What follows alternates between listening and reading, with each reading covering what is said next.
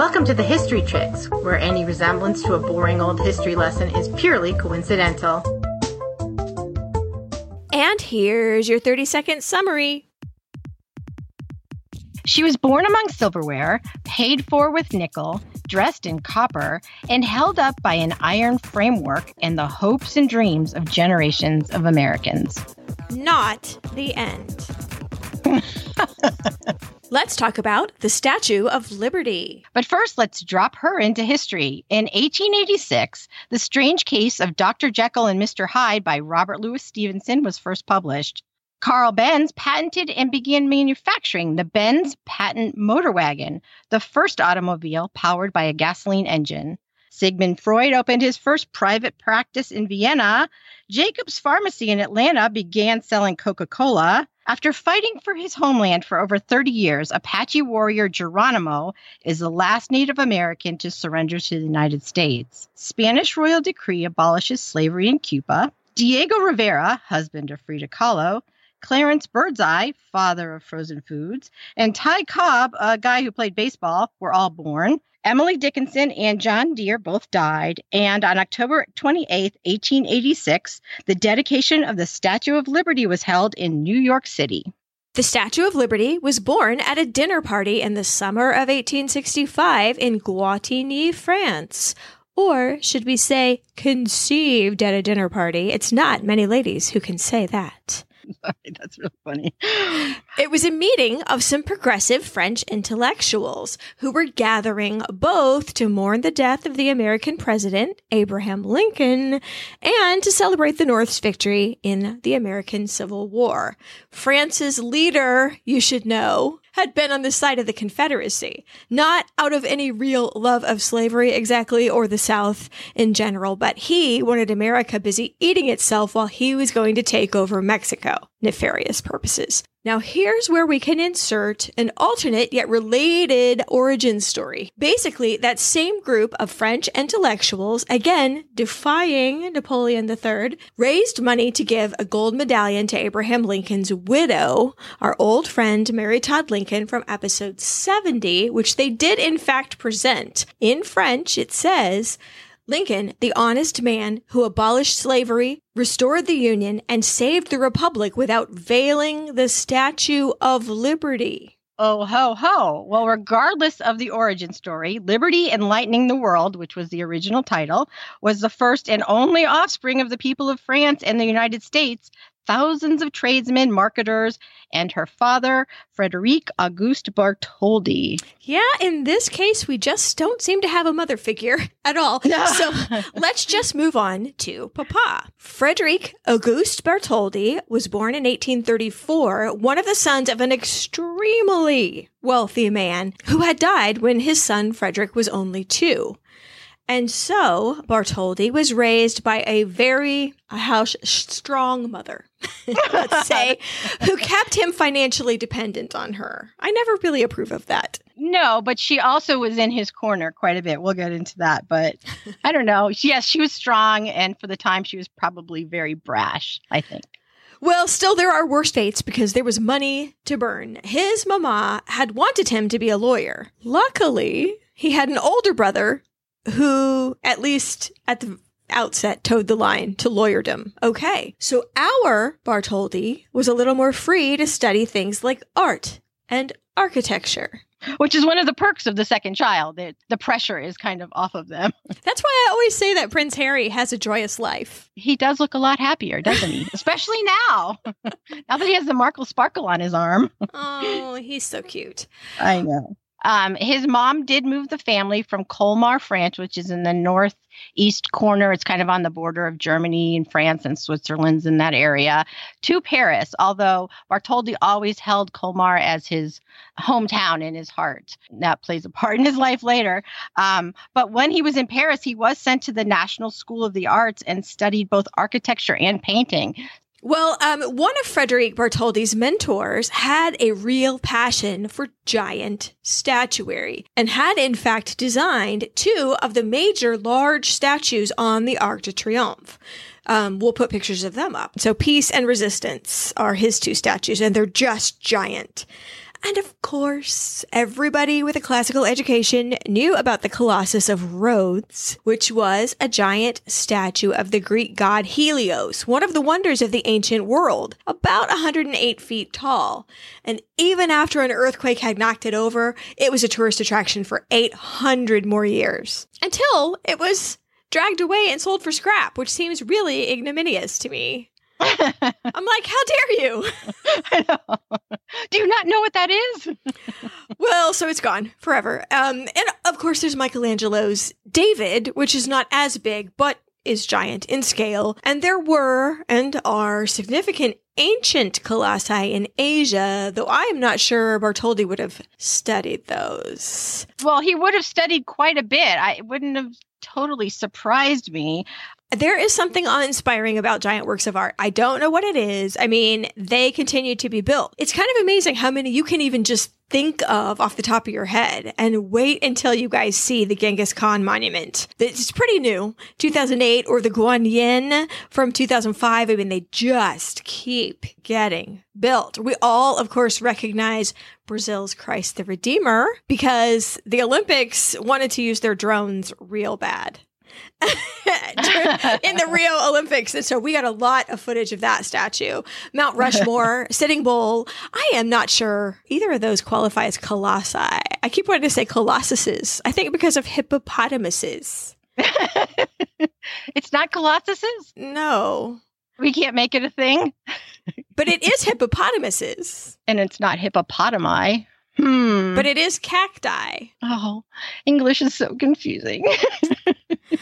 well, in my defense, neither colossi or hippopotamuses come up that often in my daily life. neither do cacti. But of course, Bartholdi, unless he had a time machine, didn't know about any of the things we were just talking about. He was focused on the large statuary of antiquity. And his mother, got him a gig. She's a connected person. Yes, she was connected and she really believed in her son, that's for sure. Well, so he uh, got a gig making a municipal statue of a hometown hero at 19. He beat out several more experienced sculptors, which I think was a little bit of bad blood. But hey, that's nepotism, kids. That's yeah. the art world. I don't know what to tell exactly. You. I mean, he had the skill and the talent. He did not have the experience, but he had mama in his corner who was, you know, talking to the right people. So, hey, look, he got the commission. Whoa. So he built it to within an inch of not being able to get it out of his workshop at all. So he built it literally as large as he could. And Mother pulled some more strings and got this work into kind of a World's Fair type of exhibition, but it was too big to fit inside. So guess where they put it? Right at the entrance, where it got more attention than it should have gotten. Say the art critics. but um, Neener, I got a third place prize, so.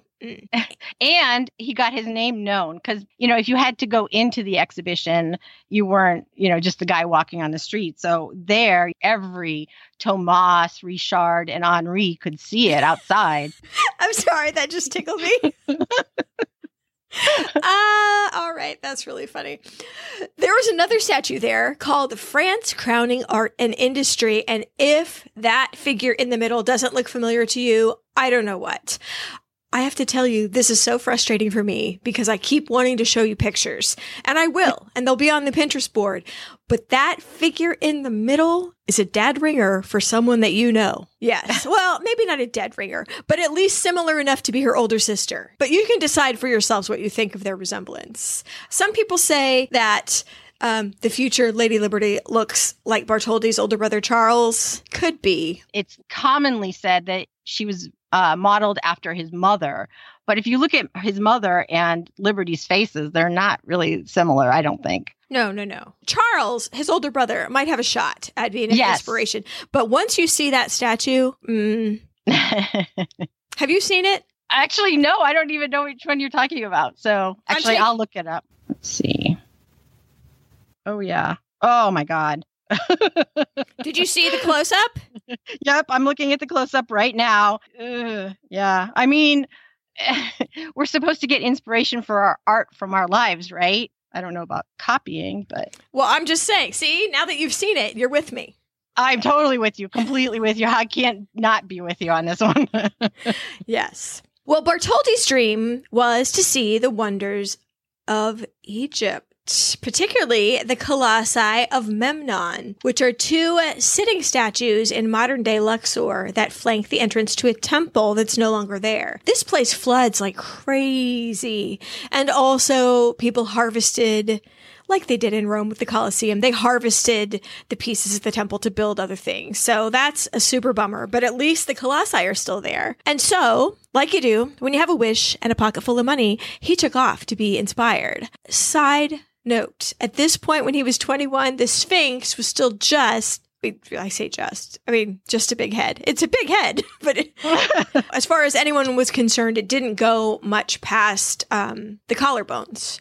People hadn't seen its paws or lower body in over 3,000 years. Um, so Bartholdi made good use of his time. He made hundreds of paintings and again, helps to be a rich man, had a hold of a new camera that made these things called calotypes that only took two minutes to expose. Unlike um, daguerreotypes, which are the other thing available, took 15 minute exposure. But this one you could get done very quickly. You just had to be kind of careful and keep your boxes free of sand and stuff because you couldn't develop them until you got back. Um, you had to put all these like wet, exposed things in a box. Mm-hmm. I love that though he's like into new technology for the era. You know, he's not just sitting there sketching what he's seeing. He's taking a photograph to bring back to his studio. I think that's a very young artist with a lot of enthusiasm. Well, and I think that's just how young people are throughout history. I think it helps to not be afraid to be a beginner at something. Mm-hmm. That's the same thing about his paintings, too. The friends that he was traveling with mocked his paintings the whole time. And then toward the end, they realized, hey, wait a minute, um, we're supposed to be these painters and we didn't paint anything. and he's the one that filled boxes full of paintings and got so much better while we were making fun of him whoops. So, you know. I love the image of this group of artists, you know, just taking this cruise of the Nile and stopping and seeing stuff. It just sounds like a fun adventure. And I think had he not become a sculptor, Bartholdi would have been a good photographer. He is very um, chauvinistic and said it was hard to take pictures of ladies and girls because they just kept moving. Even after he told them not to, they had to dance around. well, in some of his pictures, there's men that are moving and they appear as if they're two people in some of his photos. So, how come the ladies came in for the criticism? I don't know. I, I don't know. Well, closer to home, on the way back, he was just gobsmacked by a statue in Munich called Bavaria. And uh, yeah, I would again like you to go to our Pinterest board and look at all these works I'm mentioning. It's super hard. Well, to make you see it, this lady is classically draped on a very tall pedestal and she's holding above her head a sheaf of wheat. Again, a similarity to themes in his later work, although the face is not the same. Well, he already had the face in his mind, so. well, so he decided that this was his thing. This kind of giant municipal art was where his heart was going to be. Okay, that's fine. It's all well and good to have a dream, but the challenge, common to artists throughout history, I believe, is to get someone to pay for it.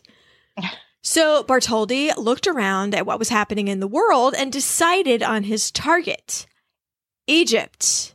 Did we trick you? you didn't trick me.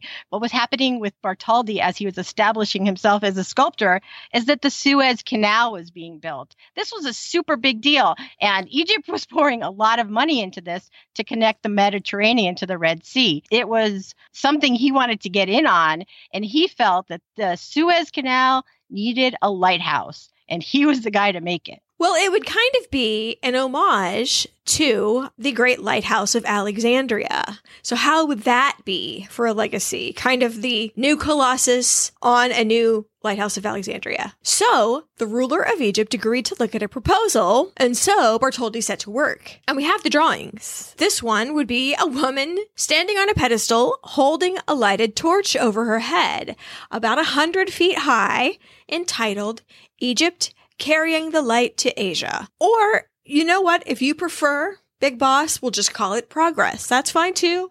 It's up to you, the name, you know, let me do a little dance.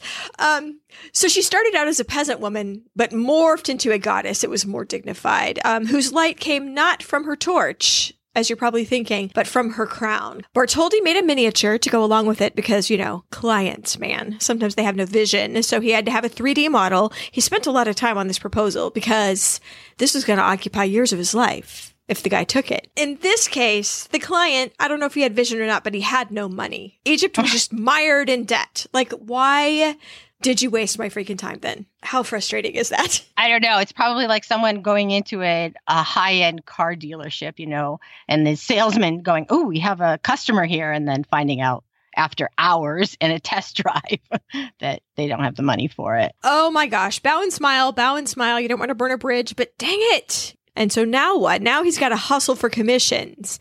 And during one of these jobs, he met Edouard Rene de Laboulaye, host of the dinner party we spoke of at the beginning of this episode. He was hired to make a bust of this man. That's see, this is like little commissions now he's having to take because his big ones aren't panning out. This guy, Laboulaye, and his circle of friends were super fans of the American Republic. They collected all kinds of stuff about Thomas Jefferson and George Washington and any book that came from America they tried to collect. They were like those comic book collectors, but kind of like before you could get Funko Pops of Benjamin Franklin and all that kind of thing. So they had to spend a lot more money. France, since the revolution, had never gelled into a functioning system, but America had. And the La Laboulaye Party really idolized what they saw as this shining example of how civilizations could be if only humanity would get their crap together. As if on cue,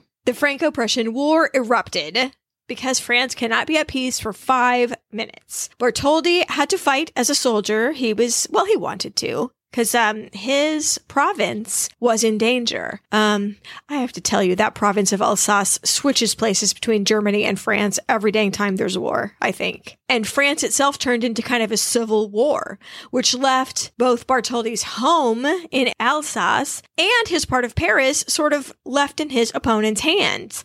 He's kind of functionally homeless right now. Laboulaye had an idea. What about America? You know, because what else is he going to say?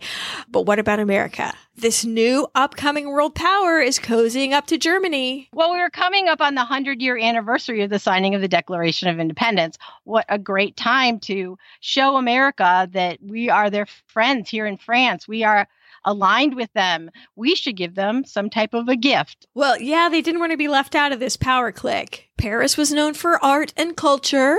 Germany to the French chauvinist was not. and they should perhaps put forward the idea of some kind of jointly sponsored monument for the 100th birthday. That's just the ticket. Dude, though, this is going to be spade work. You have to go talk to people. Uh, you're going to have to be the top regional salesman of 1871. So Laboulaye, who seems to know everyone, everywhere, kind of like his mom in Europe, wrote him letters of introduction to prominent Americans. While those letters were being written, Bartholdi got busy. He started sketching. He had, of course, this image that he had created for Egypt. He will later deny that that was the source of his inspiration for the Statue of Liberty. He'll deny that. But he was morphing that Arabic goddess into more of a Greek goddess. In some of his illustrations, her arm is at her waist, some of it's raised up. It's usually her right hand. Her robes changed. Uh, she got chains around her legs, broken to symbolize slavery. The crown morphed into a seven spoke diadem. Again, the light is emanating from that crown, but it looked an awful lot like the one from Egypt. I'm sorry. Well, it's supposed to be the personification of the Roman goddess Libertas.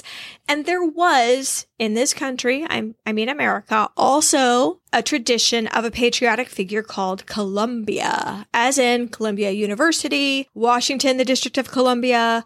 Our country here, instead of being called America, just might have been called Columbia. That name was in the running after the Revolutionary War. She stood for peace and wisdom and plenty and justice. And though She didn't invent her. An enslaved African American poet named Phillis Wheatley is given credit for personifying her, making her into a character. I mean, Uncle Sam would take over later, I think, as, you know, what we think of when we think of America. But at this time, it was a female form of Columbus, Columbia. Similarly, Britain had Britannia and France had Marianne very similar in drapery and in accoutrement. One of our very first anthems, in fact, until the 1930s, was Hail Columbia. Um, I don't know all the words, but I do know who fought and bled in freedom's cause, ring through the world with loud applause. Down came the rain and washed the spider out. I'm sitting here going, I know this tune. What is this tune? yeah, you do know this tune. If that that is just itsy bitsy spider in a new package, that's what I think, or vice versa. I don't know.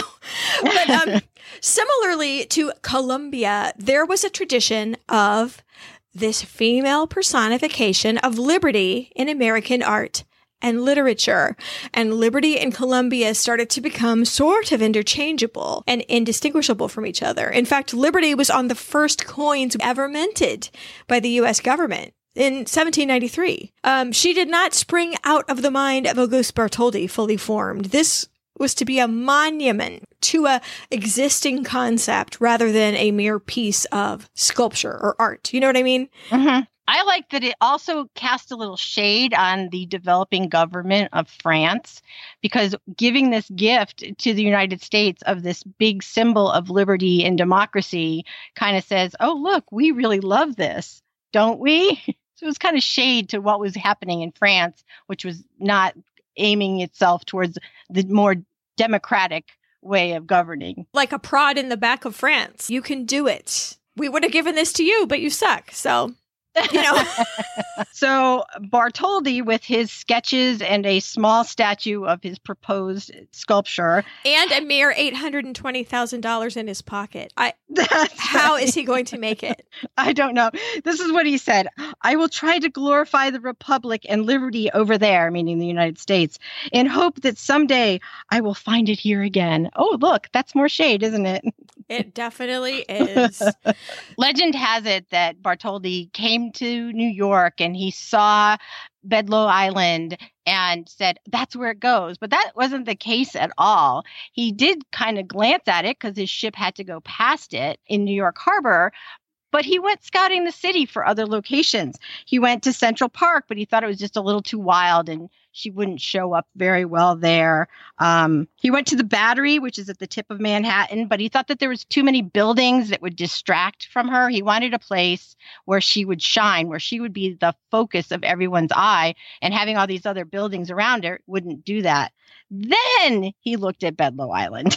This island was the location of Fort Wood, which was an 11 point star fortress left over from the War of 1812. Empty, abandoned, sitting there with nothing right in the middle of the harbor. So once he picked the spot that he wanted the statue, he kind of started knocking on doors. And it just reminded me of that scene in Singing in the Rain, um, you know, Broadway melody where Gene Kelly's Don Lockwood goes and knocks on all the doors and they get slammed in his face until one guy says, Yes, let's do it. Gene Kelly comes into the whole scene kind of naive and he leaves a lot more experienced and a little jaded, I think. And that's kind of what happened to Bartholdi on this visit to the United States. So he set out on an epic six month tour of the United States from the classic New York, Boston, Philadelphia through the growing cities of the Midwest including Chicago and St. Louis and Kansas City, and on to San Francisco and back. Everywhere was big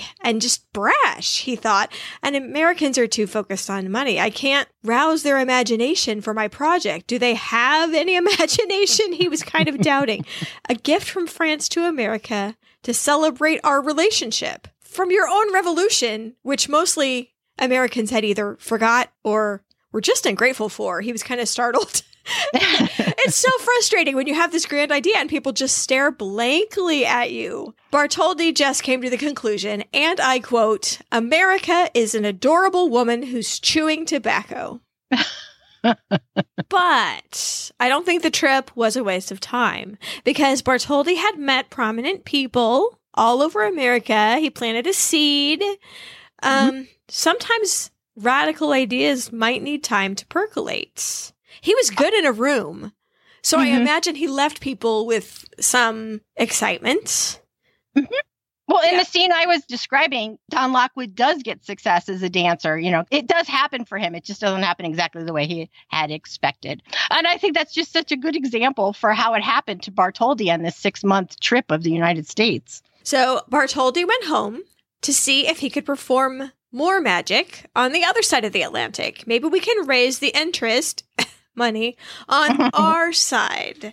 Okay, so for the next five years, Bartholdi kept the fire simmering while getting on with the business of creating other pieces of art. Notably, a monument to his home province, which had been taken over by Germany during the war he fought in. It's called The Lion of Alsace, and it is widely considered his best work after the Statue of Liberty. Also, France itself gave him a commission for a gift to the United States of a statue of the Marquis de Lafayette, which was meant to thank the city of New York specifically for its financial help to the people of France during the recent war there. So there is a tie. The people of New York realized that the people of France were starving. Paris was blockaded for a long time. There was serious distress.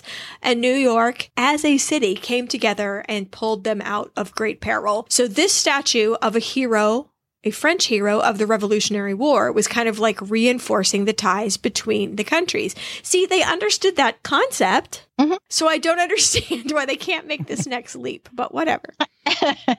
well, because it's a 150 foot leap versus a statue in a park. Ah, okay, okay. Well, fair enough.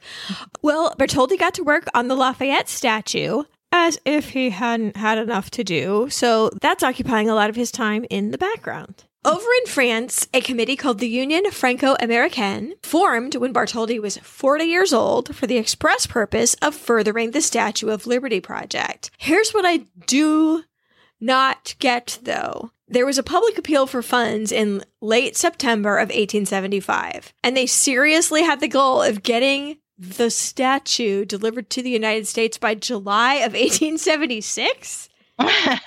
so I'm guessing that they had a hold of people from the Ministry of Magic over in England because this seems unreasonably optimistic to me. I think that they had had that date in their minds years before, you know, so it was like, oh, we'll commemorate the 100th anniversary of the Declaration of Independence. So it was stuck in there. It was part of the whole package, that date. Yeah, there's no way they could have done it. I mean, even if they had the money all up front, there's no way it could have been created in a year. Mm-mm. And you've got Samantha the witch person is what 70 years away they're not going to get any help well, so if you take a step back and think about this, French people were expected to contribute toward a giant statue in a foreign country. They're probably never going to see it. And this country as a whole was pretty dismissive and suspicious of France's ongoing chaos after the French Revolution. Nothing's really settled down, and Americans were more comfortable with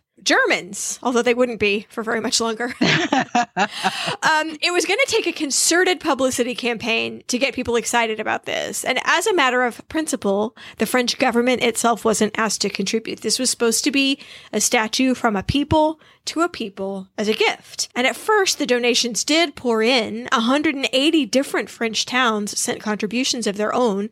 Thousands of school children sent their pocket money. The Freemasons got on board people on the committee to create the Panama Canal thought, hey, this is going to be a great cross promotion for our own project. We get our name in here.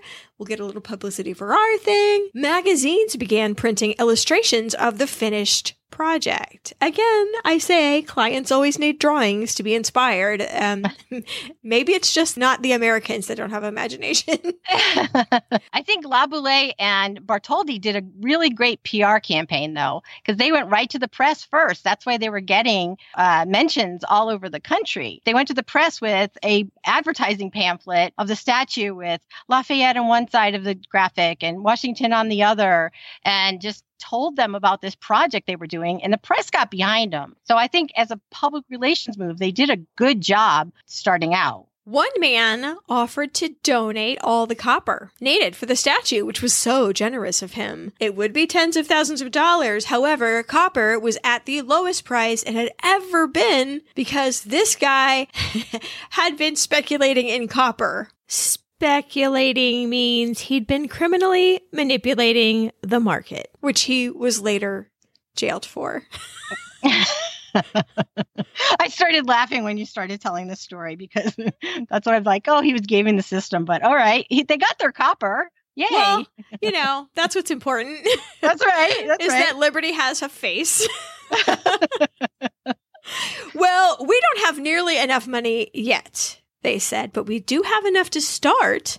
So work began on the torch and the right hand at the workshop of an engineer, kind of a mad genius that reminds me so much of um, Leonardo da Vinci, actually. A crazy genius called Eugène Viollet-le-Duc. He's one of those guys that would kind of go into a fugue state while he was trying to get past a problem. You, you'd be talking to him and all of a sudden there'd just be like this vapidity happening. he was thinking he was a genius. They were trying to figure out how to shape the copper. What Bartholdi did first was build a four foot version of the statue. And then he built a nine foot version. And then he built a 36 foot version. And what they, they had to do this right at the beginning because if they're going to do the arm and the torch, they have to know how the whole thing goes together. So the, at that point, they were able to take measurements of different pieces of the statue, do a whole lot of math. There were 1,500 different points per section that they had to measure. This is a level of fiddliness I would have given up a long time ago. I'm like, you know what? Wine, bread, and cheese. well, they verified it six times too. So it's like measure six times, cut once, I guess. measure. Okay, what's six times 1500 then? Whatever that is, measure that I, many times. I, um, as I said, they did math. From that figure, they were able to put together a wooden mold for each particular part of the statue. Of course, we're just talking about the arm and the lantern at this point, but from that mold, they were able to fill it with plaster of Paris. And then once the plaster of Paris dried and was sanded down, they were able to use that as another mold for the wooden shape that would ultimately get the copper pounded into it. I I don't understand one thing about this, and I hmm. never got an answer to it as I was doing all my research. Why didn't they just start with the first wooden shape? Why did they need the plaster one? Because the first wooden shape had to be reversed. Oh, okay. Thank I mean, you. I don't know, but I'm just assuming they couldn't use the first wooden slat one because when you would beat it, you would leave wood marks in, and then you couldn't just do the plaster because you would beat the plaster all to hell. Right. So you had to make the reverse pattern eh, of the finished thing that you liked. It was the reverse part that had me tripped up. Okay, that totally makes sense. But they laid the sheets of copper in this big wooden mold and then they just got busy pounding it. When they were done shaping it, the copper was not very thick, only the depth of about two pennies put together. These were some of those guys that had one Popeye arm. I bet because the raw material was considerably thicker when it started. I think you'd almost have to get good at using your non dominant hand sometimes, just you know, so you wouldn't fall over, so you wouldn't be all lopsided. Well, and um, so they were going to take this big hand and torch to the Philadelphia exhibition of 1876. That's as close as you can get to your original deadline. At least the hand will be on American soil for the centennial. That's as close as they could get. But alas and alack, they broke the hand's plaster mold into a jillion billion pieces to dust all over the floor. while moving it and had to start over. So it's going to be late. That is really a bummer.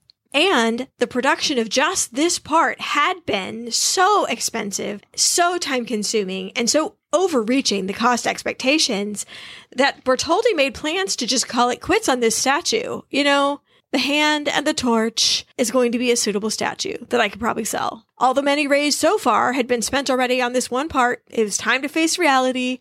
Liberty, enlightening the world, was going into the pipe dream bucket. He was done, and it was over. And this is probably a good time to take a break. And when we come back, we'll find out what happened to make it happen.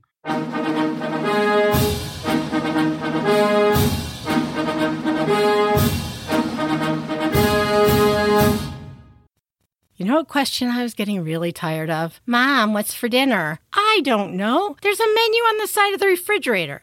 And that menu had the same dishes every single week. I love cooking, but I really wasn't loving cooking.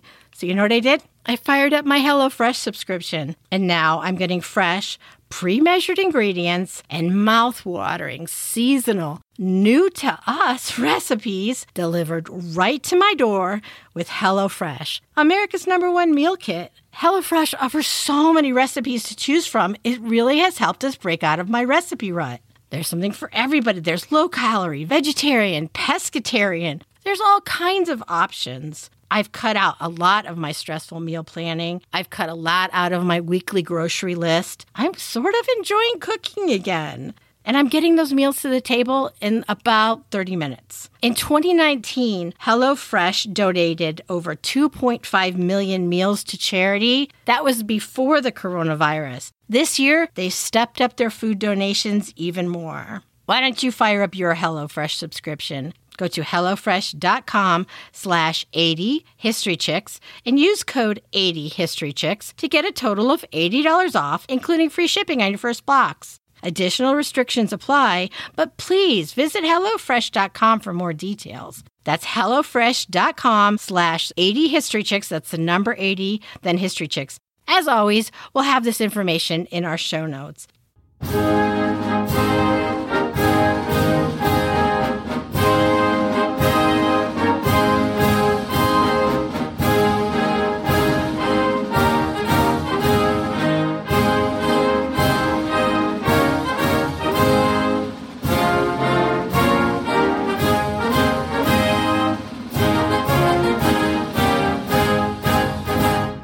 And we're back. So Lady Liberty is at a standstill. Well, she's not literally, because literally her hand is on a boat to the Philadelphia Exposition of 1876. Late.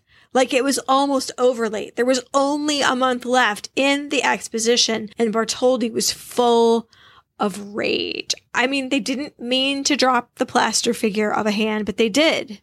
And it put him so far behind that people just didn't see it. And that's what he was counting on, you know. Heinz ketchup, though, was introduced during this exposition and a little invention called the telephone by Alexander Graham Bell. So the people that went to the exposition didn't waste all their money. but a couple of things happened that changed Lady Liberty's fortune. Number one, Bartholdi's statue of the Marquis de Lafayette went up in New York City. Bartholdi had taken control of this project. The city had wanted to put the statue off to the side in Central Park. And he said, no, it's got to be right in the middle of the square. And there needs to be all this fanfare to unveil it. And so they said, okay. So there was a big military parade and there was a huge ceremony to unveil this statue. And suddenly, not only did New York have a statue, but Bartholdi had some street cred as an artist. They could see something that he has done. There's something right in front of them in the city of New York that says, oh, that's the guy that wants to build statue out in the water, huh? So I think you're right. That guy, Bartholdi, he's famous. I've heard of him. Maybe so because dang, when that arm and torch got put up at the exposition, people could not get enough of it. You could go up in the torch for 50 cents, which is $15, and that's a lot of money for just going up in a torch. It's not a ride. it's, you know, um, they made so much money off of this. And also, photographic prints of the hand and arm would not stay on the shelf. There was a little souvenir stand set up at the bottom where her elbow would have been. And it was just printing money. Well, it was brilliant because if you went up into the torch, you had to come down and get spit out into the gift shop, just like any exhibit that we go to now. you know, you're right in the gift shop. You might as well buy a souvenir. Oh, yeah, people loved it. They even sold pieces of scrap metal from having cut out the torch. Yeah, amazing. People couldn't get enough of them. Assorted price points of souvenir statuettes began to be produced. Um, small change trickled in, and large change seemed to be back on track. It, it had another um, step in the right direction. Congress agreed to give Bedloe Island for the statue. They didn't give any money, but at least there was an official place to put it. I'm not 100% sure we've even spelled this out yet, but the agreement between the statue committees that had been organized in the United States and France was that the French would organize and pay for the statue, and the Americans would build and pay for the pedestal to place it on. Some Americans did not take kindly to this whole plan. It is sort of the colossal version of giving someone a present that needs batteries, but not including the batteries. The committee in New York hired an architect, Richard Morris Hunt, to be in charge of the design of the pedestal. So there's a little progress being made now in the United States. Back in Paris, work had begun on the head fresh from his success over in the United States, Bartholdi kind of switched up the fundraising efforts in France. Gone were the balls and the banquets, like had at the beginning, where they had gotten a lot of money from a few people. He decided to sell souvenirs, just like was happening in Philadelphia. And what he also did was create a huge diorama for a franc and a half, half price on Sundays. People could walk in and they would get the impression that they were standing on the stern of a ferry looking at Lady Liberty in the harbor of New York. It was like they were there. It was the analog version of virtual reality. It was blowing people's minds. Man, the things I could do with a time machine and an iPhone, I tell you. I know, right? Um, so the head was finished and sent through to the Champ de Mars, where the modern Eiffel Tower is standing, if you would like to get a picture of where that is in Paris. And I would like to quote the words of an onlooker watching the progress of the head to its display location. Suddenly, at about eight o'clock in the evening, a colossal head was discerned through the vault of the Arc de Triomphe. It was at once strange and moving to see that at each turn of the wheels, the head swayed slightly, as though acknowledging the cheers of the inquisitive crowds. In spite of ourselves, we all tipped our hats to return the courtesy. I love that. I love that. Bartholdi was a good marketer. I mean, I guess artists have to be, right? They have to know how to sell their work. And he was really invested in this particular project. Brilliant. He did one great thing. Bartholdi and friends quote, leaked photos from inside their workshops. Eh, people love behind the scenes action so much they cannot get enough of it. He started selling tickets to allow people to come see the workmen at work. And I don't know how much they loved being animals in a zoo. I'm sure they loved getting paid, and that's how they were getting paid. Bartholdi also threw dinner inside the statue as it was going up so people could go to a dinner party held in the statue. Well, of course, they'd pay for that. People just really like to be let in backstage of things because Chris Graham does this thing where he has dinners in his commercial kitchen, and you would think people wouldn't love it. All those spoons hanging on the wall, everything's labeled with blue packing tape, etc. It's not that glamorous. to people unaccustomed to what happens in a big commercial kitchen, this seems really um, amazing.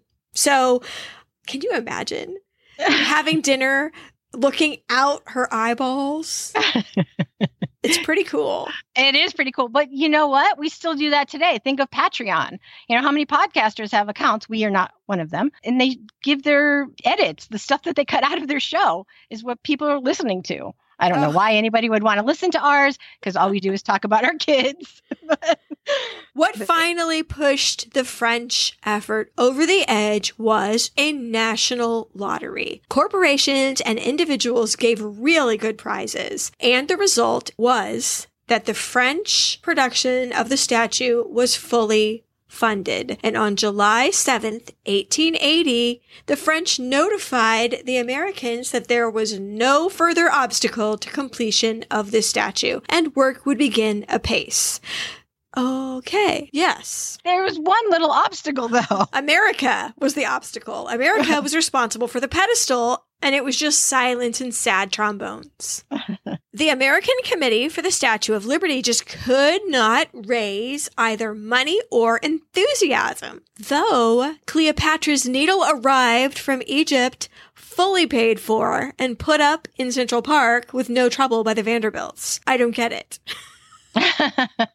During this well, time period, this exact time, no problems. Uh, I kind of do because the Vanderbilts and all the other Gilded Age wealthy of New York were putting their money into things that they owned. They were hiring the same architect that was going to design the pedestal, Hunt, to build their cottages in Newport, but that was theirs. This is just a thing that's out in the water you know, it's not theirs. They can't claim it. So I'm guessing that's one of the reasons why they weren't writing those big checks. You know, they couldn't show it off. Yes, that is an explanation of why they're not ponying up for the pedestal, a selfish reason. But then we're left with the anomaly of the needle being fully funded.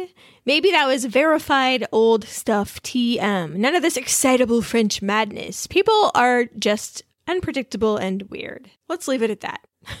and also, people in other cities were all, why should I pay for anything that benefits New York City? There seems to be a lot more city rivalry than there is now. I mean, St. Louis and Kansas City have like a joking, we're just on opposite ends of the highway type of thing. Right. But like right. we don't really care. I mean, Boston and New York are still pretty bad, huh? Um, yes, actually they they are. Just think about what would happen if there was a baseball player that went from from the Yankees to the Red Sox. That's a big deal. Well, Bartholdi had serious problems of his own over on the French side. Work had begun on the body. He had enough money. But little did anyone involved with the project know that Bartholdi had literally no idea how to keep this statue up for real. and the conditions it was going to be in were very demanding. And his former engineer, Viollet le Duc, had been thinking, fill it with sand? Maybe. But anyway, he had died. We are in a pickle. We are in a grand cornichon. well, the cure for this pickle came in the form of the second engineer. He was a very successful bridge builder. He was building these ginormous bridges around France. So he was holding up metal structures in the elements, and his name was Gustave Eiffel. That's right, the same guy who's going to design the Eiffel Tower in a few years was hired to make the statue stand. Well, he was intrigued by the challenge, which he said came in three parts.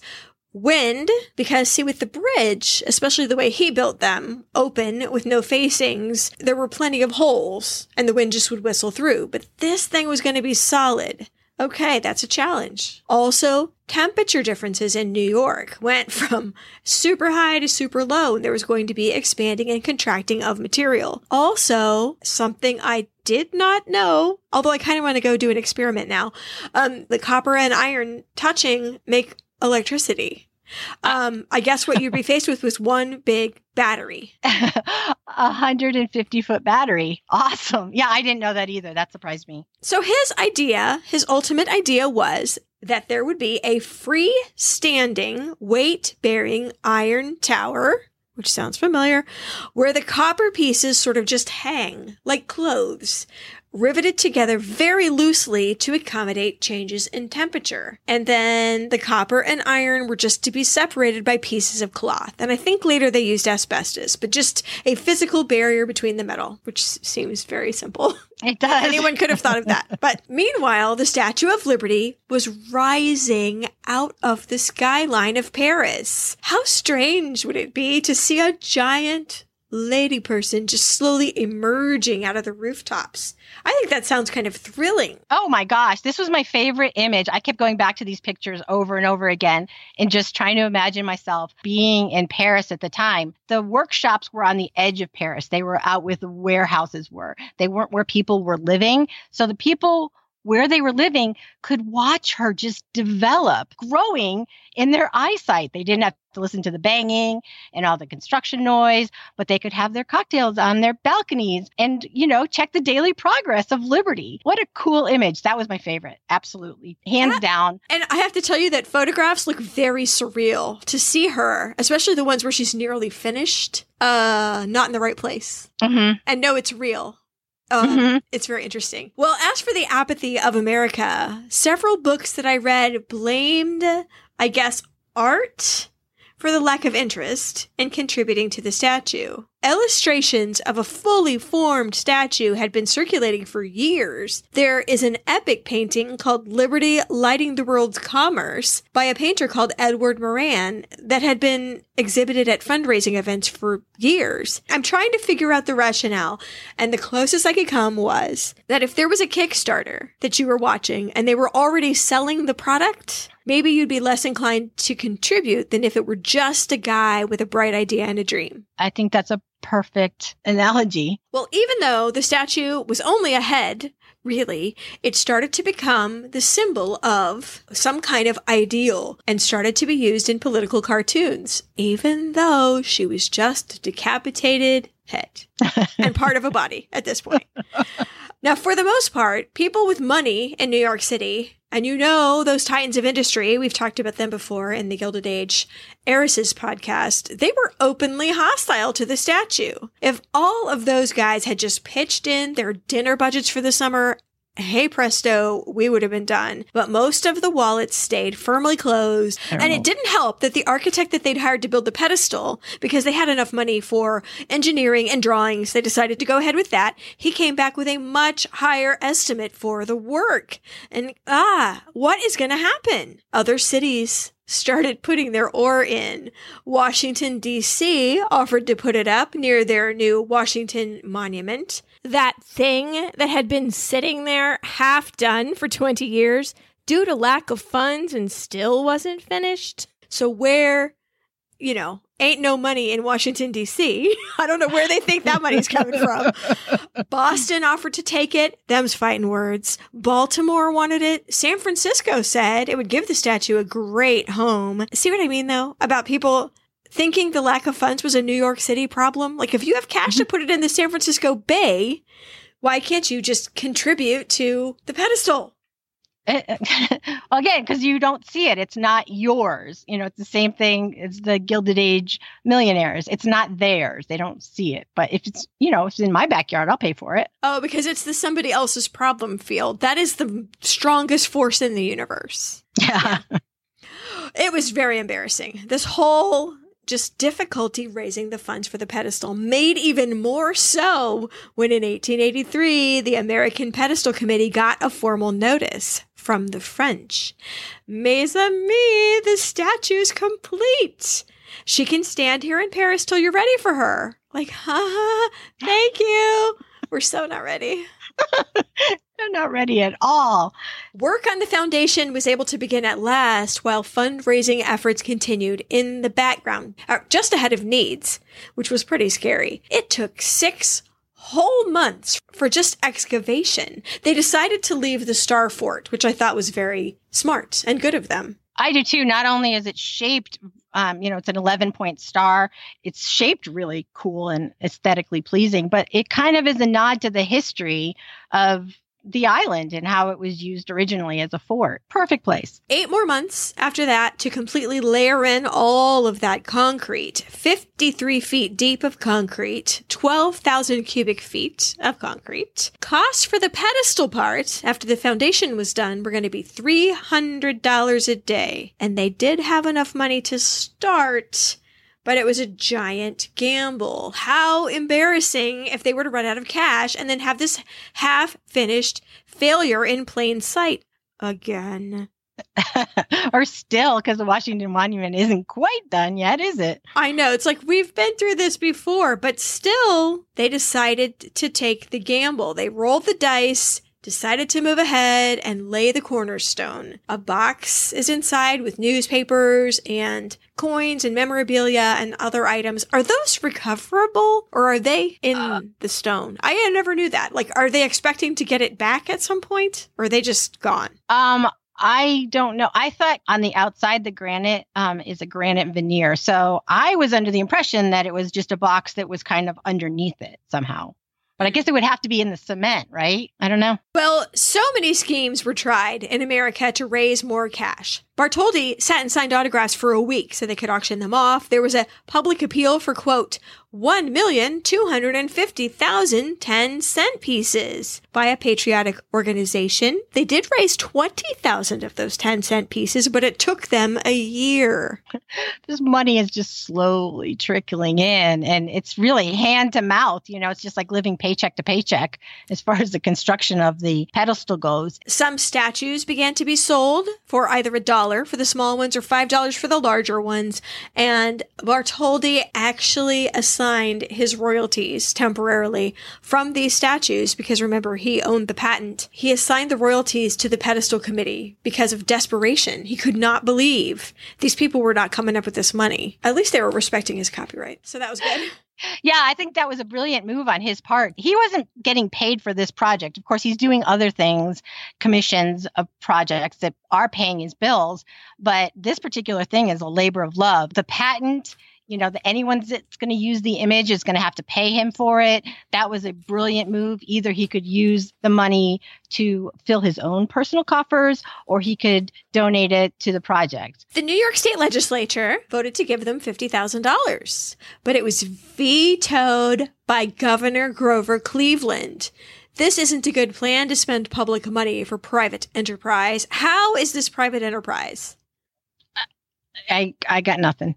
The U.S. Congress passed a bill to give a hundred thousand to the statue, but this money disappeared during the reconciliation process between the Senate version of the finance bill and the House version. Their money disappeared. Oh no. A children's medicine manufacturer offered a very large sum of money, but they had a condition an unfortunate condition. Lady Liberty would have to hold an advertisement for their product for a year. Here's the trouble they made laxatives. Welcome to America, home of people that poop good. No, thank you. No. and work just had to stop on the pedestal. It was only 15 feet high out of 90 feet. And a very famous cartoon was published of an elderly Lady Liberty sitting there on the 15 feet of pedestal, just waiting for the rest of it. Very sad. Meanwhile, no matter how much you love a person, there's only so much time you're going to store his stuff.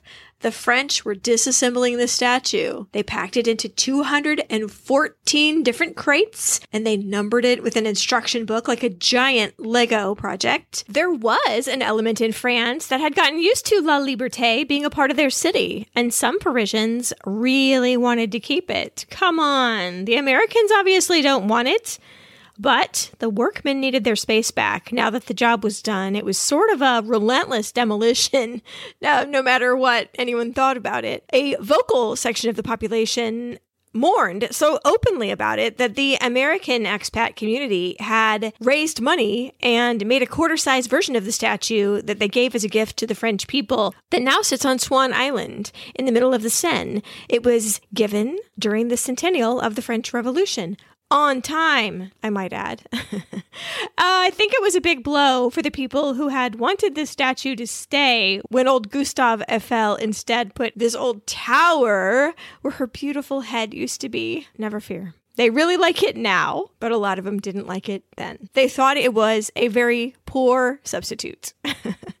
As for our statue, they were putting it on a ship, kids. It's a common. and there's it nowhere is. to put it.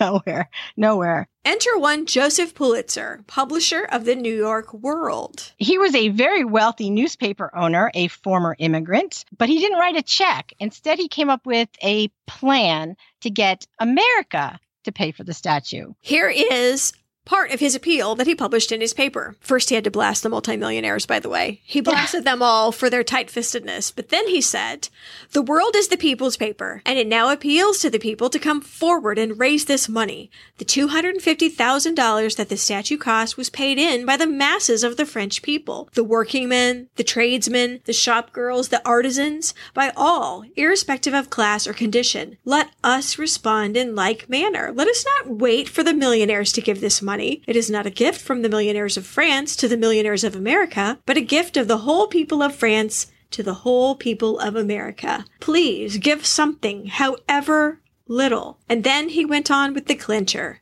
We will publish the name of every giver, however small the sum given. And people love to see their name in print. I don't think he was being entirely philanthropic because he was a brilliant newspaper man and he knew that subscriptions were going to increase. But, you know, that's okay. It's a total win win for both sides. this was the country's most widely read newspaper, but he was not content with that. He wanted to grind his opponents' faces in the dirt. so, if this statue could help him do so, well, then let's away. People were all inspired to give suddenly. Even more so when Pulitzer had the idea to publish not just names, but letters too. For example, from two little boys. We are 10 years old, and when we're big men, we want to say we helped build the pedestal. So we raise some money and we send you $13. A little girl sent all of her pocket money, so he published her letter. Little kids in schools all across America sent boxes of pennies that they had collected in their classrooms. Veterans organizations from the Civil War, poker clubs, sewing circles, factory workers, immigrant associations. Get this 80% of the money needed was received in sums of less than a dollar. That's amazing. And six months into this program, he was able to publish an illustration on the front page of his paper of the Statue of Liberty holding an American flag in one hand and a fistful of dollars in the other. They had reached their goal. Yay! It was truly just a project from the people of France to the people of America. And Pulitzer made it possible. And this was so important that in the future, the statue will bear an inscription that says, quote, this pedestal to liberty was provided by the voluntary contributions of 120,000 patriotic citizens of the American Union through the New York world. And I might add, his subscriptions quadrupled.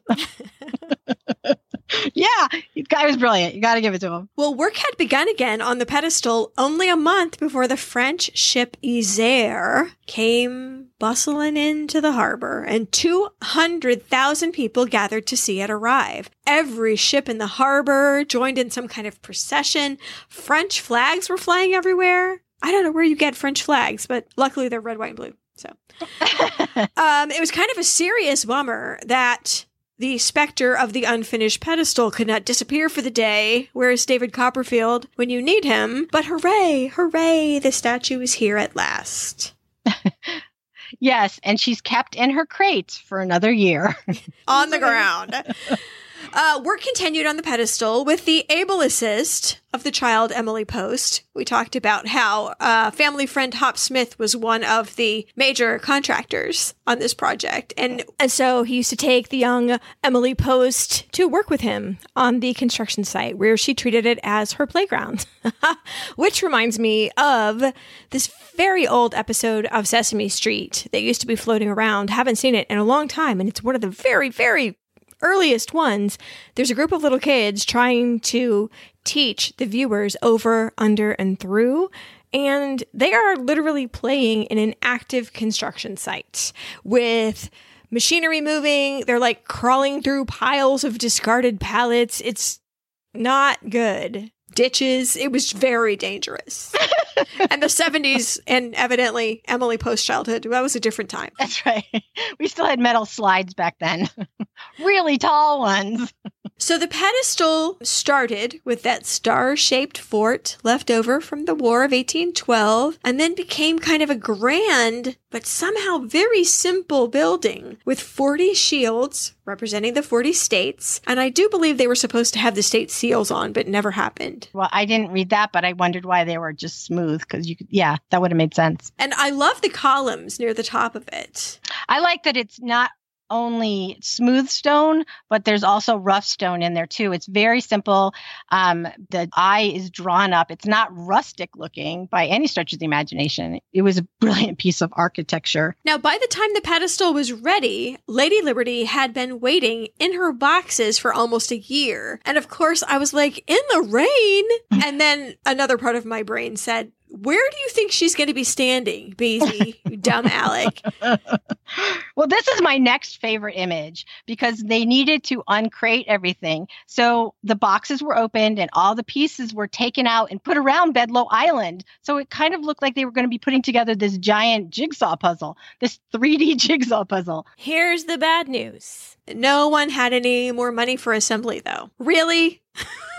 this again, Congress, those two late Charlies, finally stepped in and voted in the money. But then they put in a special provision that none of this cash was to be used for celebratory drinks of an alcoholic nature, because that's what's important. it just kills me. Like, really? That was important enough. I mean, the temperance was ramping up, but evidently that was very important. In fact, later, a French count was so horrified by that provision that he ended up buying all the wine for the opening ceremonies out of his own dang pocket. So, anyway, I wish, oh, I wish I could be there to see the statue going up. I even like those time lapse movies of people assembling big Lego sets. So, if anyone ever needs an idea for an animation class final, I give you this idea for free. Please send me a copy. I hope you get A. That would be cool because they had to build the center structure, like the spine is how I kept thinking of it. They raised all the pieces up with a pulley system. It wasn't like big scaffolding around her like she'd had in Paris. They couldn't do that in New York because of the elements. So every piece was just raised up on a rope. Man. I think they call those guys steeplejacks. There used to be guys kind of roped to the top that would jump around, like rappel. But can you imagine though? I, a finger was eight feet long. You know, the fingernail on it was about a foot long. Just for scale, the guides love to tell you that she wears a size 879 shoe. That is a lot of glorious metallic lady person emerging over the horizon. So just rising up. cool. I love it. And I also love those photos you can see of like the back of her face. All the raw strapping and kind of disembodied. But they got her face on and the rest of it just in time for the deadline, the big reveal. Though they had to work around the clock to get it done. There's 300,000 rivets. The rivets were all put in from the inside and then smoothed down on the outside so they wouldn't show. I mean, the detail in this thing is miraculous. So the big day arrived and it was done. October 28th, 1886. Gray and rainy and cold, of course, like every time you plan a barbecue, but no one cared. A quarter of a million people came out into the streets to watch a giant parade go by. The parade wound its way down through the streets of New York. And when it got to the New York Stock Exchange, people started throwing ticker tape out of the windows in celebration. It was a big party. And that is actually the world's first ticker tape parade for Lady Liberty. Here is a uh, on the spot description of what was happening. Not an empty spot in the streets. The twin rivers seem solid land as mist purling ships maneuver bow to bow. The Brooklyn Bridge groans under its load of humanity. Sidewalks, portals, balconies, penthouses are covered with a happy throng. Flags fly in hearts as from buildings. A song runs all along the route of the march. The golden clarion of the Marseillaise flies over the parade. Head bared, the president salutes the tattered banners. As they pass in review, the companies dip their colors and the officers of the French militia raised the hilts of their swords to their lips. Evidently, the very last element in the land based parade was George Washington's own coach drawn by horses. How cool is that? It was very, very cool. um, outside of the World Newspaper Building was a giant arch that had been constructed with, in French, Long live the brotherly friendship of the two republics. And then the dignitaries, including President Grover Cleveland, who, if you remember, voted against money for this statue when they were desperate and he was the governor. Hmm. Everybody gets on a boat, and the parade was afloat. And um, it was described as, quote, a great, somber, shadowy form emerging out of the mist. There's only like a quarter mile of visibility, and in the harbor, there's some 300 boats just kind of bobbing around, not being able to see very well, but everybody was just so excited, with a couple exceptions. Let's talk about the suffragists, perhaps. Okay, so there's this grand statue of a woman celebrating liberty going up in New York. Everyone's celebrating. There's dignitaries allowed on Bedloe Island. Only two of them are female, and both of them were related to other dignitaries that were there. The organizers thought that they would get tripped and trampled because of their skirts. So the suffragists are like, you know, we don't have freedom and liberty. We don't have the liberty to vote here. I can't celebrate this. So, what they had done is chartered a boat and then they got as close to the statue as possible to try to deliver their message of disenfranchisement. Liberty as a woman. What hypocrisy when no American woman has liberty. Votes for women! Votes for women! If only they had a PA system instead of megaphones.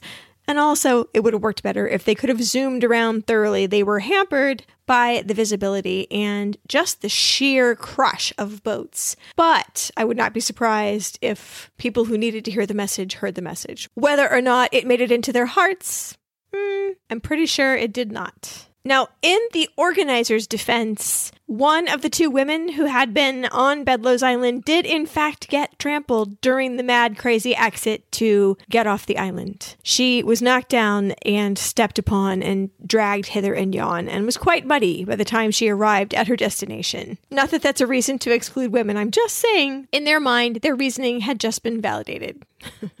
But all of that injury and angry protest is slightly in our future because it is just now time for the dedication ceremonies. There's another picture I would love to see. The harbor just packed with every boat that could be mustered, everyone blasting their horns and shrieking. And during the ceremony, which of course hardly anyone watching could even hear, one of the speakers paused unexpectedly in his speech, and Bartholdi mistakenly yanked the rope that released this giant French flag that had been covering her face, and of course it fell because gravity, and the crowd went wild. Every cannon in the harbor, every gun in every boat just boom, boom, boom, boom. It was described as a hundred Independence Days. um, the president couldn't even give his speech until the ammo was all used up. How comedic is that?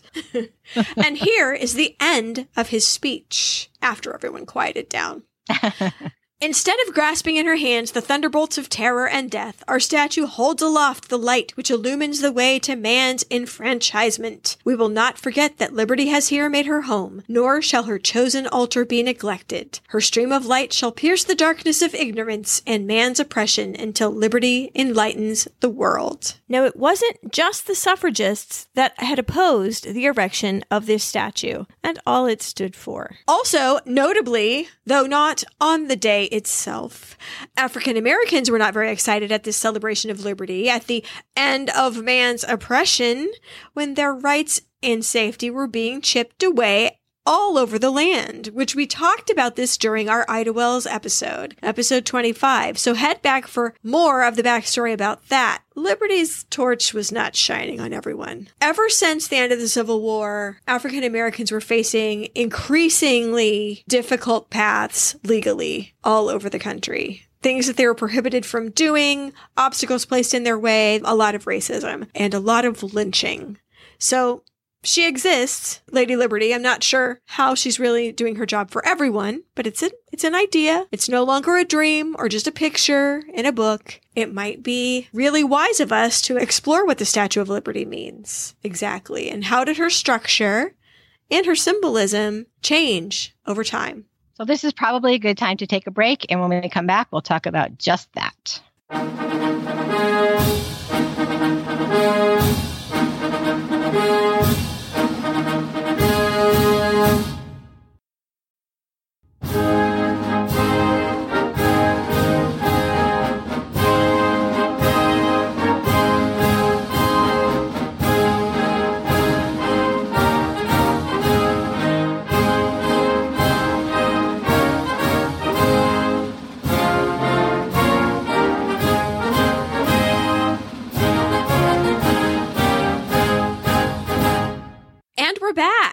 So, from its own creators, it's morphed from a monument to the abolition of slavery to friendship between nations, with, of course, a strong element of its being the public face of the concept of freedom for all people, a position she still holds.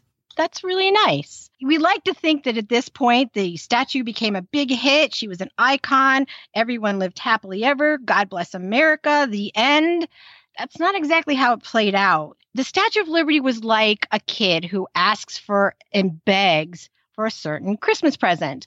They beg and they beg and they beg and they work really hard for you to get it, and you work really hard to get it for them. They open it up on Christmas morning, and there's that excited expression, and then they ignore it. And that's basically what happened to the Statue of Liberty. The tourists didn't come at the beginning. There really wasn't anything for them to do there. They could look at her from the shore the inside while you could go up uh, in Philadelphia and into the head in Paris, the steps in the inside were just made for maintenance workers. They weren't made for people to be touring it. So she kind of was left in a state of neglect. The administration of the statue was given over to the U.S. Lighthouse Board. You know, I think Bartholdi really meant it, not literally, but figuratively. But in this case, she was taken care of like a lighthouse. There was a, a lighting situation going on in the torch. Uh, it wasn't very good. It didn't really work as a lighthouse, but that's who was taking care of it. And they pretty much left it up to the elements. But then something was happening. At this point in time, immigration to the United States was huge. And the Statue of Liberty suddenly started to play a part in it. So, how did the Statue of Liberty become the symbol for immigration and the American dream? Well, unknowingly, Bartholdi had a hand in this, although I think it would irritate him to think so. He had positioned her purposely in such a way to afford incoming ships the best view of her. She's actually facing south southeast, and I'm sure if you thought about it at all, you would think she'd be facing straight east toward France that would make sense. But what happened when he turned her so far to the south was that arriving ships go all the way around her from one side to the other as they pass. It's a long view. It's an inspirational picture to take with you as you're arriving to begin your new life. And she became tied up with the idea of hope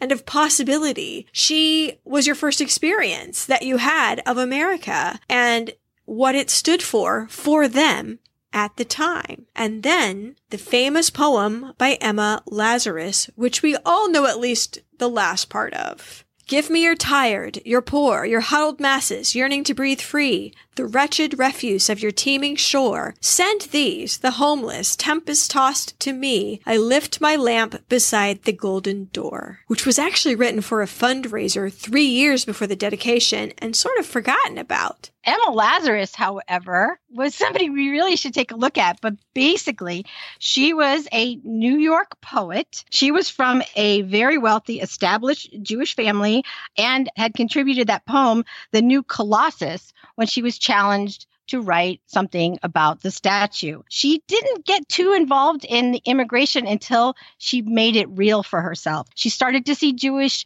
uh, immigrants coming over and not treated properly. She was spending time around the time that she was writing this poem working with immigrants. She was teaching them English. She was getting them in touch with services that they were going to need to establish themselves here in the United States. She was kind of working as an unofficial voluntary social worker with them. And so she looked at the statue and came up with that poem.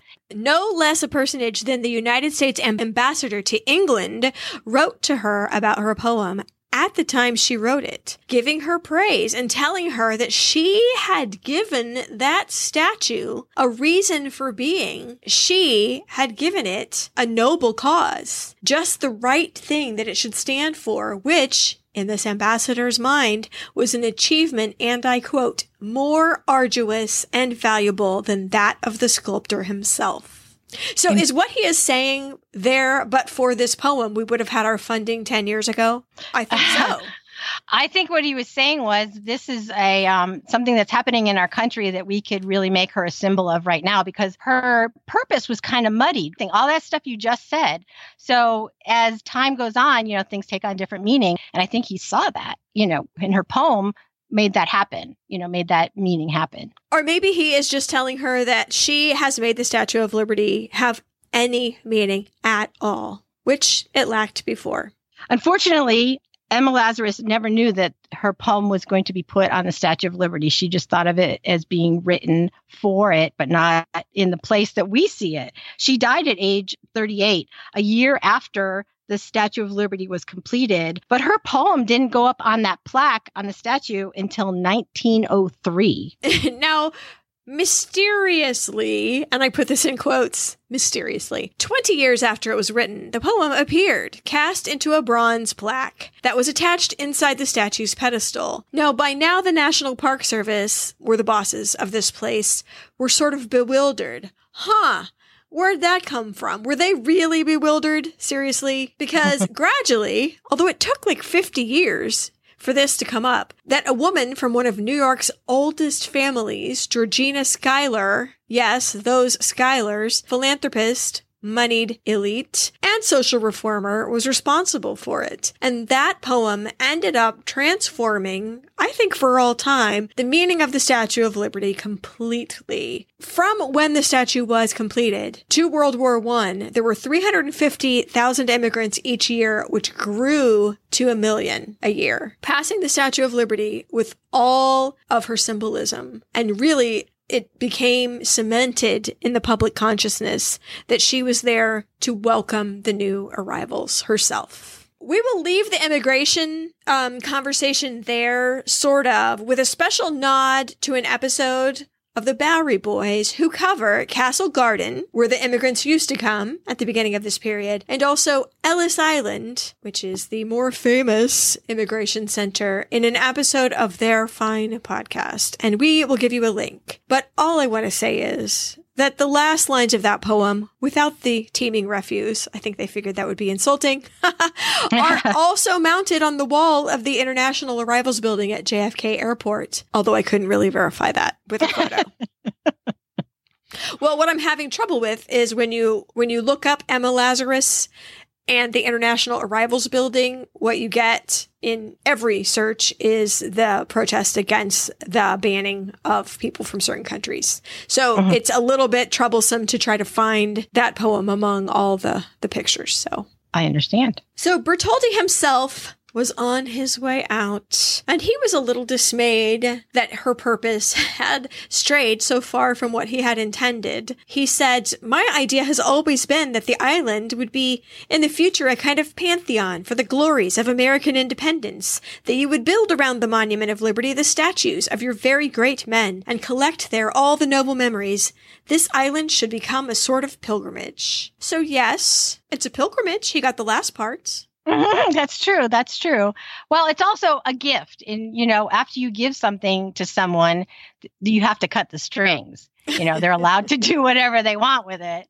And, uh, unfortunately that's what he had to do i guess it wasn't a concept that he was familiar with now there are i mean there's some statues mostly to immigration um, large ones not colossi um, of immigrants and then there's also Five statues. I mean, these are great people. They're closely associated with the Statue of Liberty. There's Bartholdi himself, Laboulaye, who had the original idea, Gustave Eiffel, Emma Lazarus, and Joseph Pulitzer. A great grouping of people to have on the island. Yeah, I don't know who he wanted. I mean, maybe he wanted people that he knew. He wanted know. George Washington. He wanted Thomas Jefferson. He wanted Lincoln. Benjamin Franklin. He wanted mm-hmm. Lincoln. Yeah, that's who he wanted. Yeah.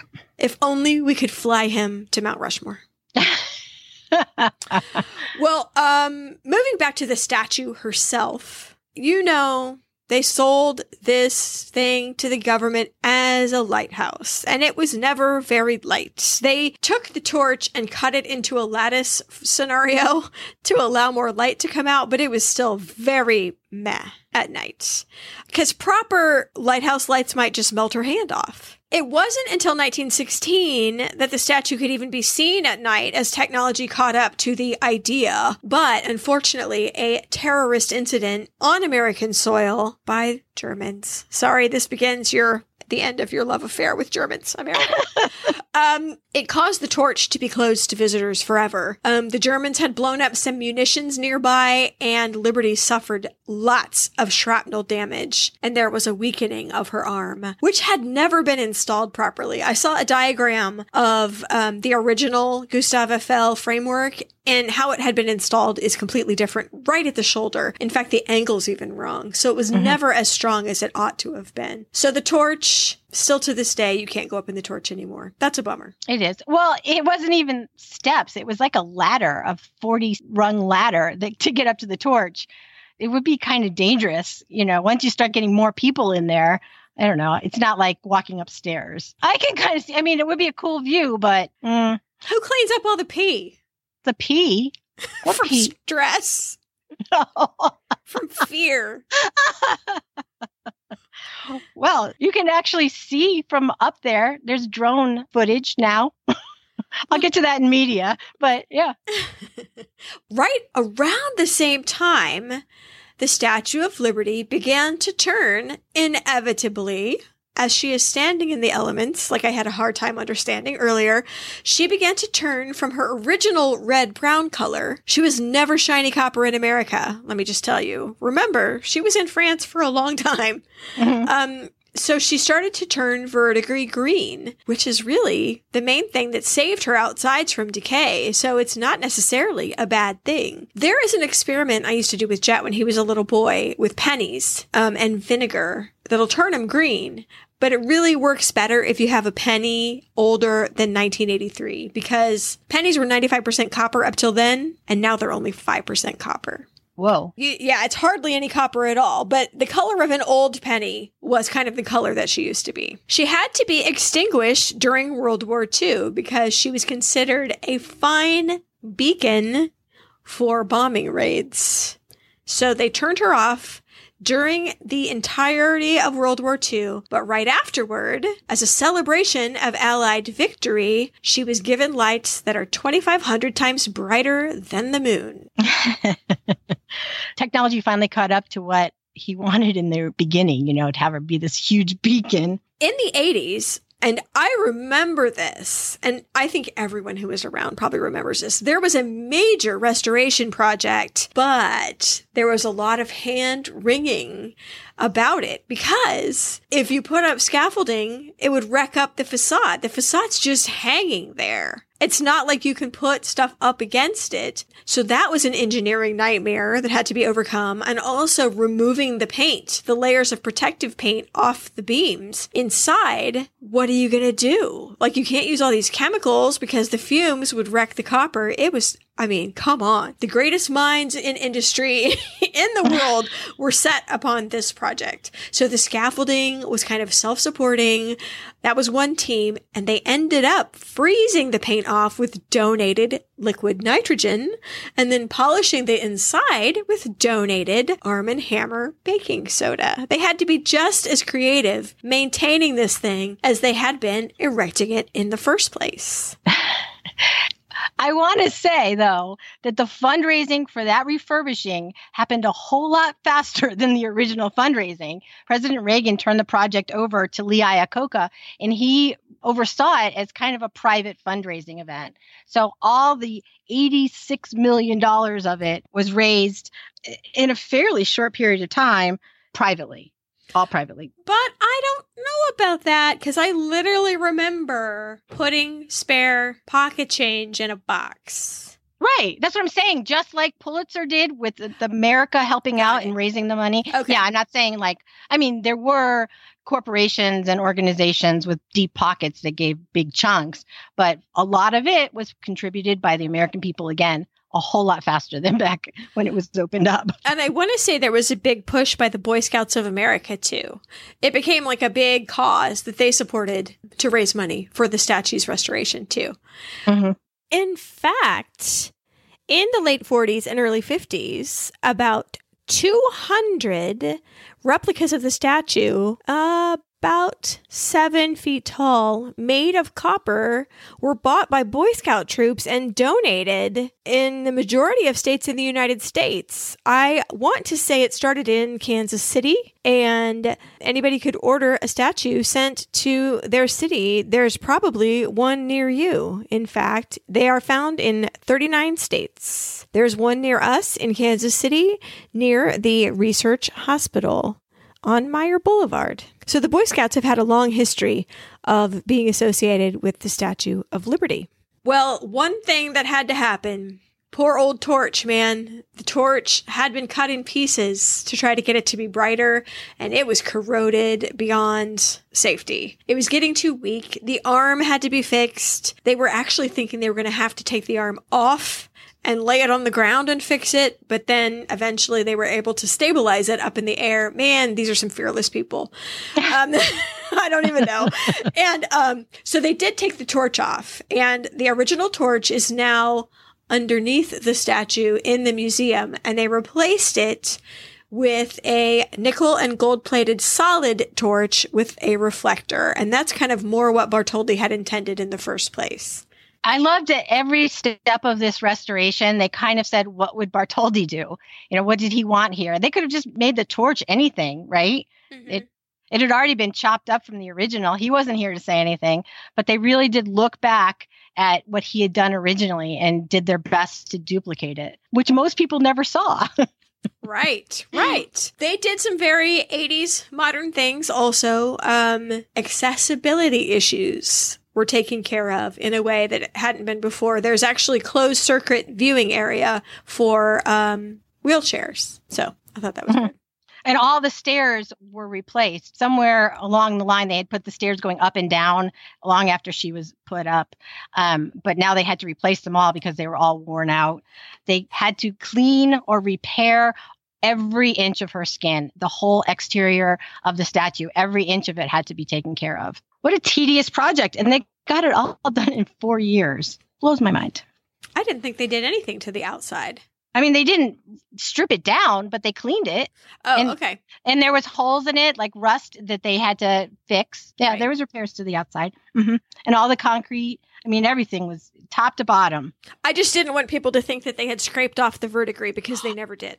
Oh no no no. Actually that's protecting it. And that was i learned that. I did not realize that that i just thought it was a color it became but that's the protective element for the rest of the copper is that exterior. Yeah that's cool. Science woohoo! So, the Statue of Liberty has been the source of political demonstrations. The number of flags of many sorts unfurled by secret climbers kind of blew my mind. i know there have been many public celebrations. Um, the most important one, I think, was Operation Sail, is what they called it, filling the harbor with boats on July 4th, 1976. And I don't know if any of you guys are old enough to remember the bicentennial. I'm barely old enough. In fact, I don't, I think I only remember what people told me about it, but the country was something else that year. And every single thing had flags and it was a very patriotic year. okay i i do remember it and um, i was in new england So everything that was happening in New York was also happening in Boston. And that's where we were on our boat. We were with the tall ships in Boston, just kind of touring the harbor, um, looking at these ships on the 4th of July, 1976. I'm not telling you how old I was, but I do remember it. Yeah, it was a big deal. It was a really big deal. there was a thwarted plan um actually kind of a professional plan to blow her arm and head off in 1965 I am very grateful that they were able to stop that in time. I don't know how they found out about it. Um, there was also a bomb that went off in the basement in 1980. So now, of course, security is tighter and there are bomb sniffing dogs everywhere. And I do believe you have to go through security checkpoints to get there. Oh, you have to go through so many security checkpoints. It's not even funny. After 9 11, the island remained closed to visitors until December, and the actual monument was closed until 2004. And right now, you there's like different levels of tickets that you can get. You can go inside, but the amount of security and the things that you can actually bring with you um, is it's tight security and there's not a lot you can bring with you. No, I remember being worried about that right after, in addition to all the other things I was worried about. During September 11th, I was worried about the Statue of Liberty. Mm-hmm. Oh, yeah. What a target, right? Uh, well, there have been occupations of the, the statue by women's groups and Greenpeace and a group of Vietnam veterans protesting the war who actually lived there. I don't know for how long, a couple days, but no one hassled them. They came out and no one was arrested. Yeah. Um, in life and in art, the Statue of Liberty had become shorthand for the concept of ideal America, I guess even now, especially now, you're seeing the uptick in political cartoons featuring Lady Liberty in assorted situations. Though I will tell you, she's been used in every aspect by every side pro immigration, anti immigration, reconstruction, war, anti war, civil rights, women's rights, foreign policy. I mean, you name it, she's the stand in for the concept of America and even the concept of liberty itself worldwide. I want to harken back to the Tiananmen Square protests. They built their own version of the Statue of Liberty called the Goddess of Democracy, who was used as a symbol during the protests. And the Chinese government destroyed the original, but replicas of the Goddess of Democracy have been made and stand safely in places like Washington, D.C. and British Columbia. And the Chinese student said, At this grim moment, we need a powerful, cementing force to strengthen our resolve. Goddess of democracy, you're the symbol of every student in the square, of the hearts of millions of people. Long live the people. Long live freedom. Long live democracy. And I think that's the spirit that they got, of course, from the Statue of Liberty. 35 countries besides the United States have had stamps featuring the Statue of Liberty. that's not even in their country. Um, that is how powerful of a symbol she has become. Today, over 2 million visitors a year make the pilgrimage to see her. Um, some, according to the guards, kiss the ground.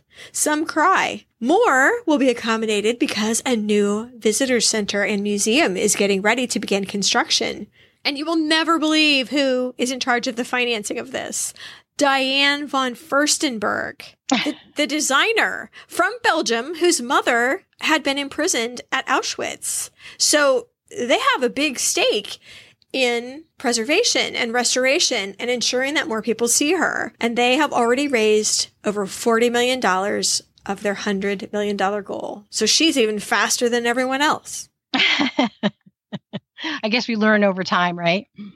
And so, until that new visitor center is built, that is the end of our story of the Statue of Liberty. It's kind of weird to end it here. You know, usually we talk about a woman's legacy, and the Statue of Liberty's legacy hasn't been completely written yet. So I guess it's just end dot dot dot, you know, ellipsis to be continued. And then we'll leave it there. But now it is time, as usual, for media. Media media. We should have a song. No? too late. no, we're always in a constant state of change. That's how you get forward in life. I have to tell you, and I don't know if I'll cut this out or not, I had a particularly hard time being very cheerful during this episode. I will tell you. Uh-huh. I really did. Mm-hmm. Yeah.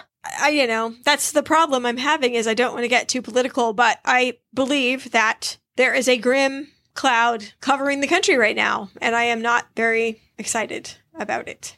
I know we choose our subjects, you know, well in advance. So um, it just happened that we were looking at the 4th of July and uh, the political climate in our country, you know, things happen. And yeah, it was very strange. It was kind of surreal actually to be looking back and looking now with same, you know, same storylines kind of. The lack of jokes might might stem from the fact that I've bitten all my fingernails off.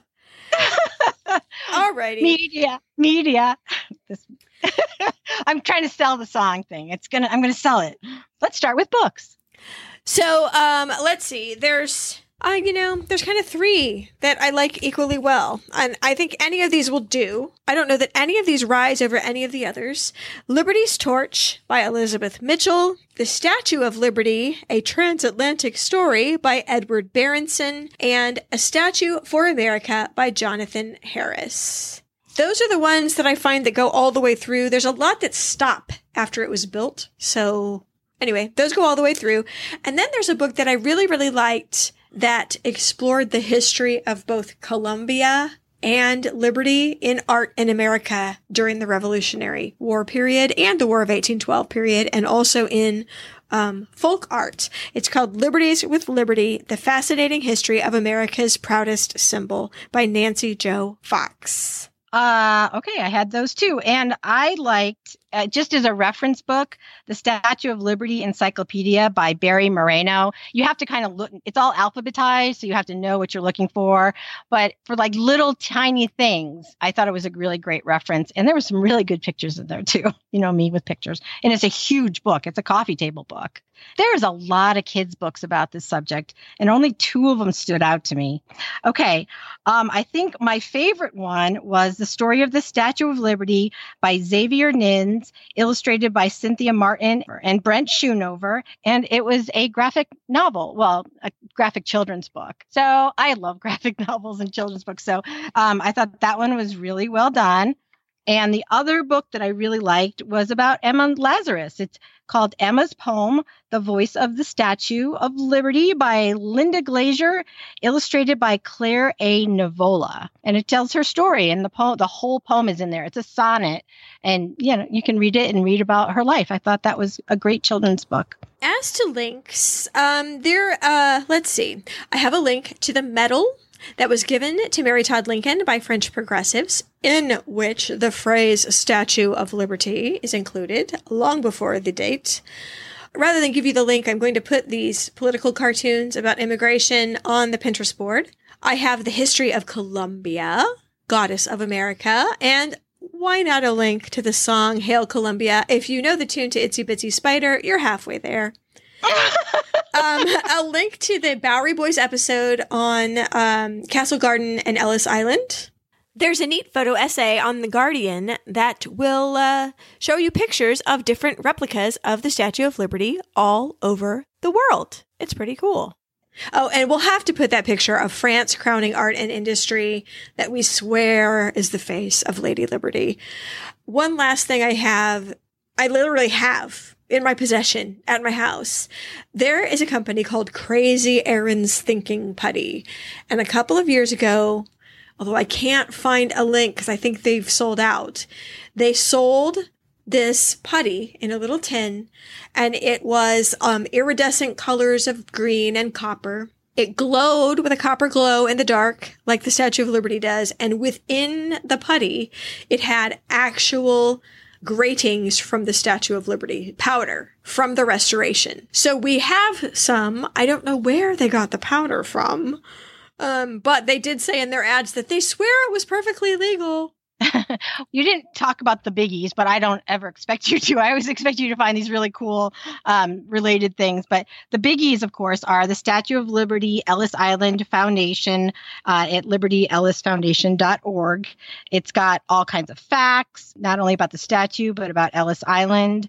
And there's a search function on it where you can find any ancestors that might have come through Ellis Island, might have come through New York. So my grandfather came from Poland. So I was trying to find him. I found my mother. My mother was born in the United States, and I was actually on the phone with her. We were talking about alternative spellings that it might be under. I was trying to look for his name, and there she was. And I'm like, oh, here's a Joanne Weinsek.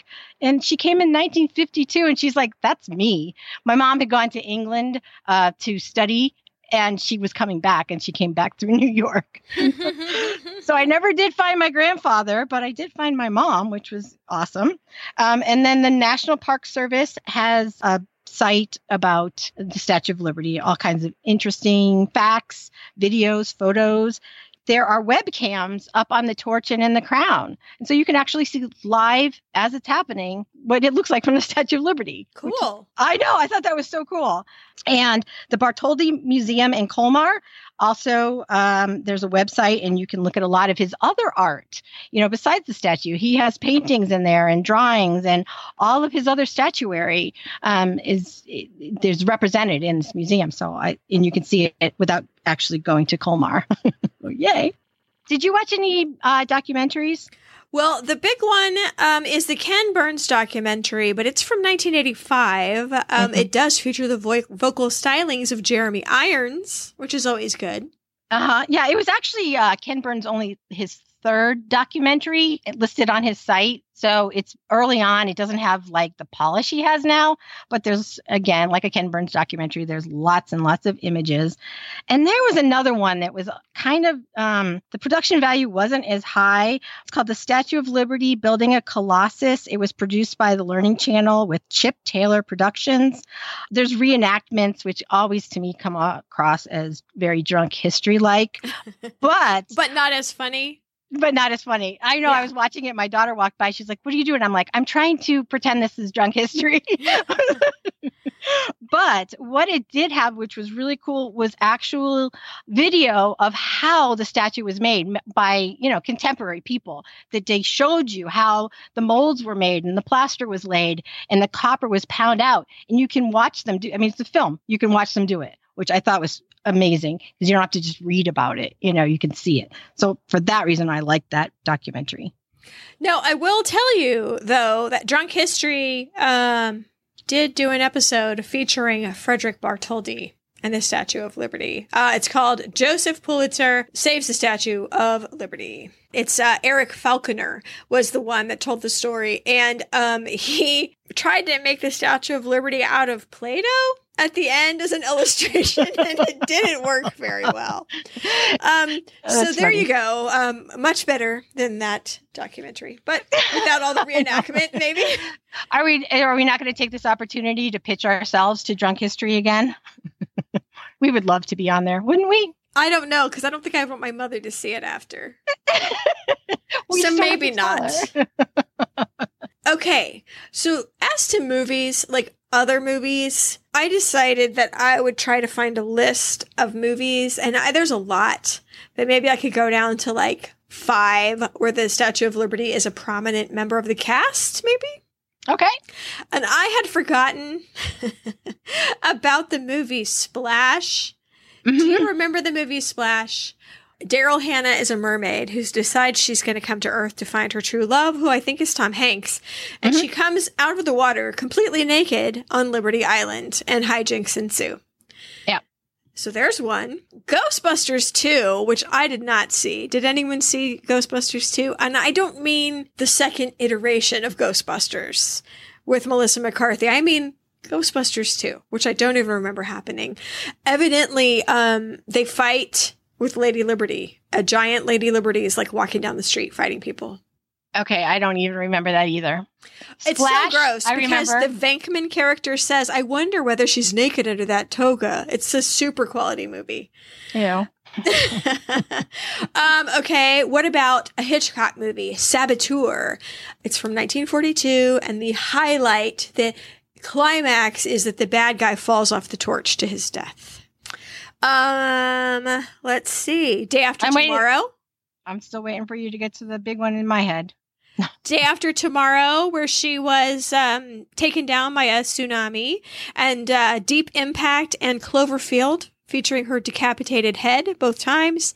And the last one I'm going to say is Planet of the Apes. That's the one. when you say movies and the Statue of Liberty, that's the one that comes to mind immediately. She was also featured in Titanic, but that was like a little on the nose. Oh, Well, I'm just saying, of course she was, because that's what happens when the boat comes into New York. You see the Statue of Liberty. So there, right at the end, Kate Winslet's character looks at the Statue of Liberty as she comes back into New York without Jack, without her money, without her past. with a big rock in her pocket. True. So that's like her nest egg. that she never spent. And in closing, let me just say to Bartholdi, the Statue of Liberty was a symbol of glory, of the majesty of the New World, and the history of the Old World.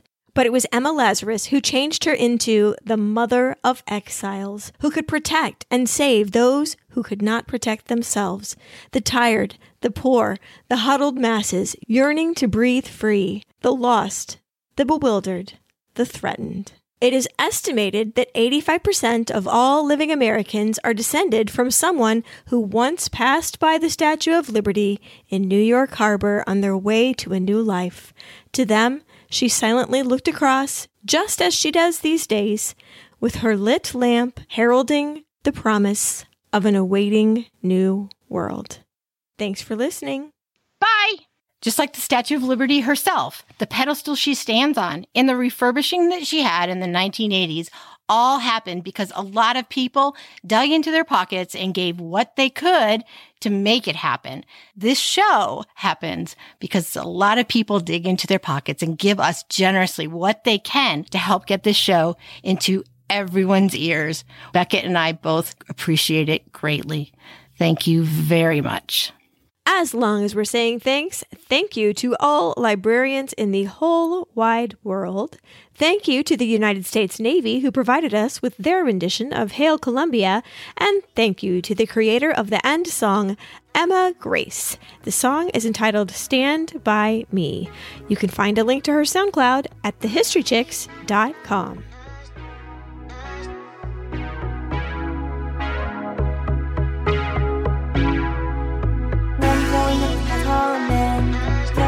Just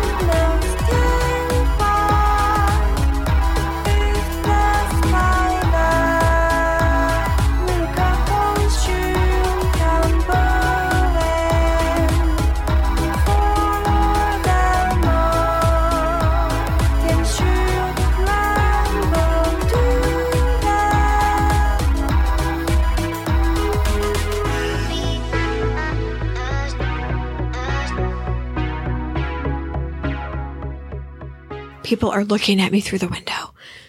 I mean, like, really looking at me. It's kind of freaking me out. Okay. Um, speaking of animals in a zoo, if you want to know what's happening to me right now, there are people. I have to. I'm covering my face with my paper. There are people looking at me. I mean, there's nose prints on the window. Seriously, Yeah. that's creepy.